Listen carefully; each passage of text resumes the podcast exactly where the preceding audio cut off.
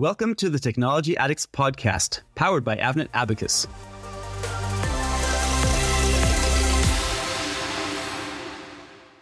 Mobility, the way we get around, is at a crossroads. Over the coming years and decades, its transformation will be far more profound than simply replacing fossil fuel powered vehicles with electric ones. As mechanical vehicles morph into sophisticated computers on wheels, they're calling into question long standing ownership models, business strategies, and even entire job categories. Successfully managing this transformation will require close collaboration between established car makers, startups, and cities. Digital Hub Mobility, a startup accelerator based in Munich, Germany, offers a platform for these types of conversations to take place. To learn more about the challenges facing mobility and explore where the field is headed, we'll be talking to Kirstin Hegner, Managing Director at Digital Hub Mobility. Hi, Kirstin, and thanks for joining us today on the Technology Addicts podcast. Hi, Jan. I'm happy to be here. So, Kirstin, to start off, how did you get to work today? Actually, I rode my bike to work this morning, as I always do. It's the most sustainable way to travel. And for rides that are shorter than five kilometers, it's also the fastest. I don't have to worry about traffic jams and I don't have to worry about parking. And I've already gotten some exercise in. So, are you satisfied with the current forms of mobility? Nope, I'm not. I'm not satisfied because the privately owned car still accounts for almost 80% of all passenger transport. And more than 95% of these cars are still powered by fossil fuels. Here we're a very, very long way away from uh, decarbonizing. The other aspect is that all these vehicles are highly underutilized. As you know, they're only used one hour per day, the average car.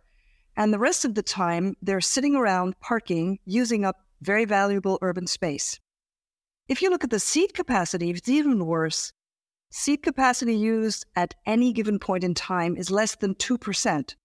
So we would never design a system this way, in such an inefficient way, if we were to build it again from scratch. And by the way, it's also very dangerous because it kills around 3,000 people every year in Germany alone. So, how would you like to move around 10 or 20 years into the future? Well, I'd like everybody to be able to move around climate neutrally and actively wherever possible. So, for the short trips, walk and bike. A lot of people are overweight. Many people don't get enough exercise. Here's an easy way to do it. And for those trips that are longer, where you need to be transported, I would love to have autonomous systems that combine the efficiency of public transport with the privacy of a personal car. The Digital Hub Mobility was established to find innovative mobility solutions. What exactly is its objective? To be very precise, the Digital Hub Mobility was initiated six years ago by the German Ministry of Economics and Climate Protection. And it was initiated to support digitization and innovation in the mobility sector. And the partners have actually created their own vision of driving sustainable mobility. And the mobility sector is very complex. No single player can change things fundamentally alone. And that's why it's so important to have a hub that brings all the right players together. If you like, I can give you an example. A few years ago, e scooters came into the scene and they claimed to disrupt urban mobility completely. In fact, they've become a useful mode for some people. They've shifted a few trips away from the private car. They've reduced trips that would have otherwise been walked, and they annoy many other people. But they're no way disruptive to the whole system. And that's because cities weren't involved from the beginning and many other reasons. It's just an example to show that no one single player can really disrupt mobility. A lot of different players have to work together. And that's what we do. We drive innovation for sustainable mobility in Germany and Europe by connecting the relevant players. And how will it achieve this objective? Like, what does the digital hub do in concrete terms? Can you give us any examples? I'd like to tell you three areas that we're active in. For one, we connect the relevant mobility players. So we have a huge inflow of startups through various activities, which we can connect to our partners, we connect to cities, we connect among each other. We do one trip that we call a benchmark trip every year to learn about mobility innovations in other places that are interesting. We've been to Singapore, we've been to Shenzhen, we've been to Estonia, we've been to Hamburg. And this year in the fall, we're going to Oslo. to learn more about green energy and mobility there. And once a year, we also do a symposium on relevant topics. So these are our networking activities that we do. And the second field, we implement collaborative cutting edge mobility projects. So we have a digital format where we build digital prototypes for certain kinds of problems that cities or companies come up with. But we also have a format called citizen mobility, where we do urban experiments on sharing and mobility behavior. And then we also do multi stakeholder co innovation around green energy, where we always put startups and companies together to work on new solutions. In that way, we give visible impulses to work on for companies and cities and startups. Are there any concrete examples of projects that you'd like to share with us? Yes, I'd like to maybe share the results of our project Unparken, or unparking, if you'd say it in English. What we did there, we selected eight households in the urban area here of Munich. We gave each household mobility budget of 300 euros for a month. They promised to put their car away for the whole month. And with that mobility budget, they could use all the sharing and public transport offers that were available in their area. So, public transport, shared bikes, shared cars, taxis, scooters, mopeds, their own bike, obviously, also.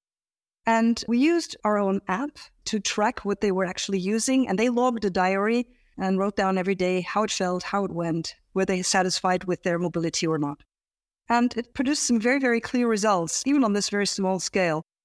All these households realized that during the week, they did not need their car. They were perfectly fine using all the other modes of transport that they had, but they did need it on the weekend. People living in Munich love to go to the mountains, they love to go to the lakes, and it's almost not possible to get anywhere without your own car. So, this is what I mean with visible impulses. These results are very clear. The public transport providers, companies like car sharing companies, and so on, could design new offers for the weekend that make it attractive for people to use so they could eventually get rid of their own car.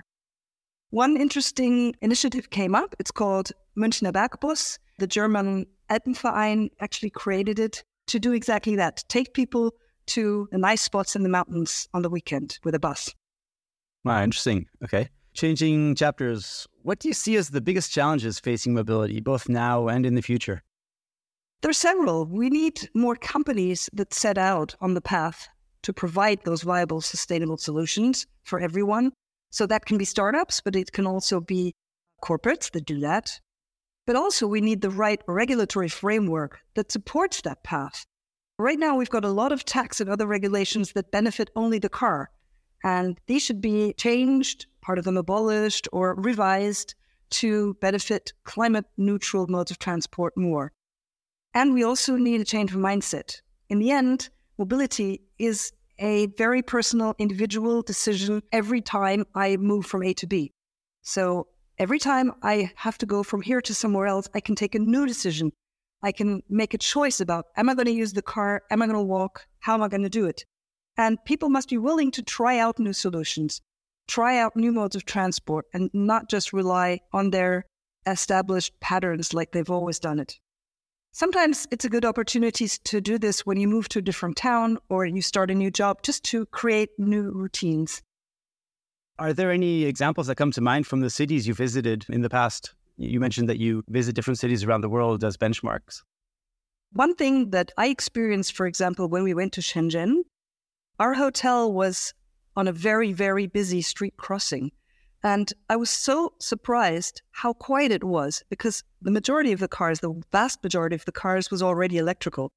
So, yes, I'd always known that electrical cars are not as noisy as fossil fueled cars, but I'd experienced it there for the first time. And this was very, very interesting also for the city officials and government officials that were with us on this trip because they had the same experience. And for them, it was a real aha moment. Wow, so this is what it's going to be like if 90% of the cars are electric. I think that's a great example. I think that's also very um, compelling and it's, it's a real eye opener in a way that you wouldn't expect because most listeners will never have been in a city with 95% electric cars, I think. And what role will urban transport play in the mobility of the future? On a global scale, urban centers expanding in the world. So sustainability in the urban context is getting even more important every year. Um, however, in Germany, we don't really have these megacities. Our biggest city is Berlin. It's got 4 million people. That's not exactly what I'd call a megacity on a global scale. And in our big cities, a lot of the problems don't only originate in the city center, but they also are caused from a lot of commuters coming in from the outside. So we must also focus on the rural areas because that's where a lot of the traffic in the cities originate. For example, Munich, which has 1.5 million inhabitants, has 400,000 people commuting into the city every day, a lot of times where there's only one person sitting in one car. But on the other hand, that where they come from, these people simply don't have access to public transport that comes frequent enough uh, rhythm at the hours when they need it. So we've also taken out a lot of 3,000 kilometers of train network in the last years, and there's massive investments in all this infrastructure that is needed. And the third aspect is that the bulk of CO2 emissions doesn't originate in the cities themselves because the trips that are taken there are very short, but they actually originate in the long distance travel between our cities. How is the world of mobility, not just urban mobility, but mobility in general, set to evolve in the coming years and decades? When we started six years ago, there was a very clear framework by the automotive industry, assumed that mobility would be connected, electrical, autonomous, and share. Now, a lot of the OEMs have actually moved away from that because they couldn't pull it off profitably for themselves. But I am still convinced that all of these elements are extremely relevant for the mobility of the future. So, obviously, mobility will be connected. It will be electrical for the sake of local emissions. It will be autonomous. That will be a real game changer. And it must be shared because that's where the efficiency gain comes from that I talked about earlier. And would you say that sustainability is becoming an overarching requirement? Yes, absolutely with all my previous answers, it's been quite clear that that is the one big challenge that we're facing. That's why we're doing all this. So, Germany needs to be climate neutral by 2045, and the mobility sector needs to have its carbon emissions by 2030. And that's a really hard task that we need to solve.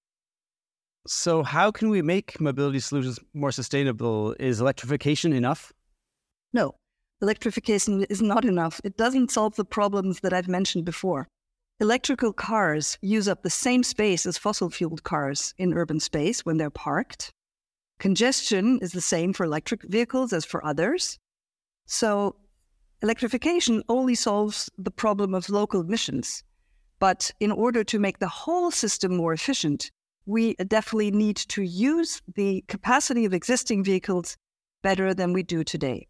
So, not like I've said, only 2% of all seats at one point in time, have much less vehicles run our mobility requirements in the city than we do today, and therefore have less vehicles standing around parking unused for 23 out of 24 hours a day. There's another argument that I'd like to give you for that. Our cities need to become more resilient to climate change. And for that, we need to make them a lot greener that's not only about making it nicer for the residents, but also mitigate the heating up of the cities. And you can only do that with plants. But for those plants, you need space. So if we don't want to reduce mobility, moving, we should at least take out those elements of the traffic system that are not used, that are not moving, that are parked. So reducing parked cars is the first and most important measure to free up space free up urban space to make our cities more climate resilient. So, what technologies do you believe are essential for the mobility of the future? Basically, all technologies that decrease the carbon footprint of mobility. But for me, the one big game changer will be autonomous driving because it dramatically reduces the cost of operation if used in public transport. So then if really assume that we're going to have all these fleets of small pods cruising around the cities, taking us from A to B, if these have to be supplied with a driver in each vehicle, it's absolutely not possible. For one, from the cost, and B, these drivers are not available. if autonomous driving is going to be available, then we can have this really, really efficient and attractive addition to backbone public transport that will make a huge difference. And the third one is we need to integrate the energy production from renewable sources with charging. So, this is the whole issue of the intelligent grid that's crucial to decarbonize e mobility. And the last thing I'd like to mention that I think is very important is batteries that don't need rare earth elements. So, what do we need to do to make innovations possible and ensure their success? I think it's really crucial that we support the companies of the future that actually work and provide the solutions that we need. So, we need to support startups. That's exactly what we do at Unternehmertum. We support startups from their very initial phases. We provide them with capital, we provide them with partners, we hook them up with corporates to get their first projects going. We help them find teammates and stabilize them through their path to success. And that's, from my point of view, one of the most important things that we can do. You bring together established companies, municipalities, and startups. Is there effective communication between such different market players? Well, there is not enough effective communication right now. That's why we spend so much time and energy in actually making this communication happen. Just imagine a startup that wants to work together with a city. It's terribly difficult for a startup to find its way through City Hall to find the right person to talk to. And on the other hand, even if a city would like to work with startups, they don't have the skills to look for the right startups. And this is where we do very valuable work to bring startups and cities together, but obviously also startups and corporates. We bring them together in our innovation sprints, in our urban experiments, but also in many other ways. And when you bring them together, we also see that it requires a lot of moderation skills when you actually work together. So it's important to really understand the position of every player involved and really take the needs of each player serious. And then you can move forward and create good solutions. So, are there already solutions on the market that were created with the help of digital hub mobility? Yes, there are actually quite a few that we are proud of. There's, for example, our digital product school. In the very first batch, right in the first year, there was a team from BMW and Adidas that were working on an incentive for employees if they rode their bike to work more often. And this digital prototype that was created went back into the, the, sort of the corporate startup garage and came out as a startup that helps companies provide a mobility budget for their employees. It's called Movester and it's uh, live and kicking. It's a great startup that we also work with in our experiments for mobility budgets. I'd also like to mention the collaboration that we fostered between ChargeX, startup, and SAP, Germany's largest software company, where ChargeX and SAP worked together to build up SAP's backend for electric charging. And it really speeded up SAP's go to market in that area and helped ChargeX prepare itself for working with such big corporates and their demands. So, what we like to create in that respect is a win win situation. In this case, it worked really well. Are there any solutions that are in the pipeline that you can talk about that we can look forward to seeing? Well, one thing I mentioned before was the local price incentive for green charging that I mentioned earlier. Maybe we'll come up with a new product for the peer to peer car sharing that I also mentioned before, the Hausflotte, as we called it. Yeah, just keep tuned, check in on our website, and you will see what happens. Okay, so this is a great place to wrap up. At the end of each episode of The Technology Addict, we ask our guests the same question What would you say is your current technology addiction? It could be anything from a gadget that you recently bought to an entire field of technology that's uh, captivated you. Well, I'm an economist, but these whole issues of sector coupling that are becoming so important for mobility, the whole energy sector and mobility coming together, that is mind boggling for me. I have to learn so much, but it's very, very exciting. The other thing that I'm really fascinated about is carbon capture. I like to follow what startups are evolving in that area because I think that will make a huge difference for our path to climate neutrality. And I'm really, really excited about all the startups that come up that combine the efficiency of public transport with the privacy of my own car startups like Dolmos and others that I really like to follow. Thank you, Kirstin, for joining us for this episode of the Technology Addicts podcast. Thank you, Jan. Dear listeners, if you'd like to get in touch with Kirstin, you can reach out to her and find all the contact information in the show notes. Please feel free to subscribe to our podcast, The Technology Addicts, on your favorite podcasting platform.